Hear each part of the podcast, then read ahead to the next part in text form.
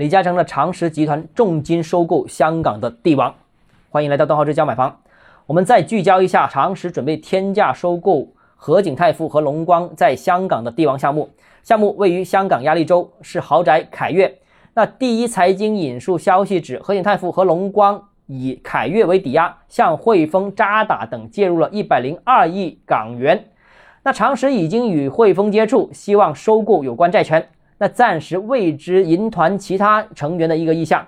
那目前呢，何景泰富和龙光暂时是无力还债了，正在推动境外债务重组，包括这个凯越的债务。那如果由长实接手，担心对方会不会反对重组，最终迫使项目要拍卖转让易主。那何景和龙光是在二零一七年的时候，以超过一百六十八亿元的这个价格呢获得这个项目的，当时是历史总价最高的地块。项目呢售出了仅仅三户啊，非常少。四月的时候成交的每平方尺的价格是在五万块钱左右。那如果是折合每平方米的话，那约是五十万一平方米，非常夸张啊。那这个项目收购呢，在业内呢是备受瞩目。首先第一个呢，就是项目总额三百个亿，金额巨大，而且呢是当年的帝王项目。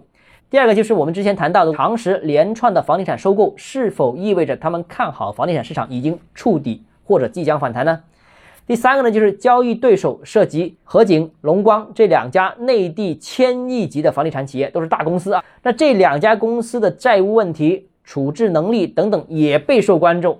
那目前呢，上述两家内地房地产企业情况并不容乐观。那包括其集团的融资也好，项目的工程进度也好，业主口碑也好，等等多方面都传出了负面新闻。那此次这两家公司在香港的重磅项目，如果不能够按计划妥善处理的话，那就麻烦了，不排除会被贱卖的可能。那届时这两家公司的状况可能会雪上加霜。好，今天节目到这里。如果你个人购房有其他疑问想跟我交流的话，欢迎私信我或者添加我个人微信，账号是加买房六个字，拼音首字母小写就是微信号 d h e z j m f。想提高财富管理认知，请关注我，也欢迎评论、点赞、转发。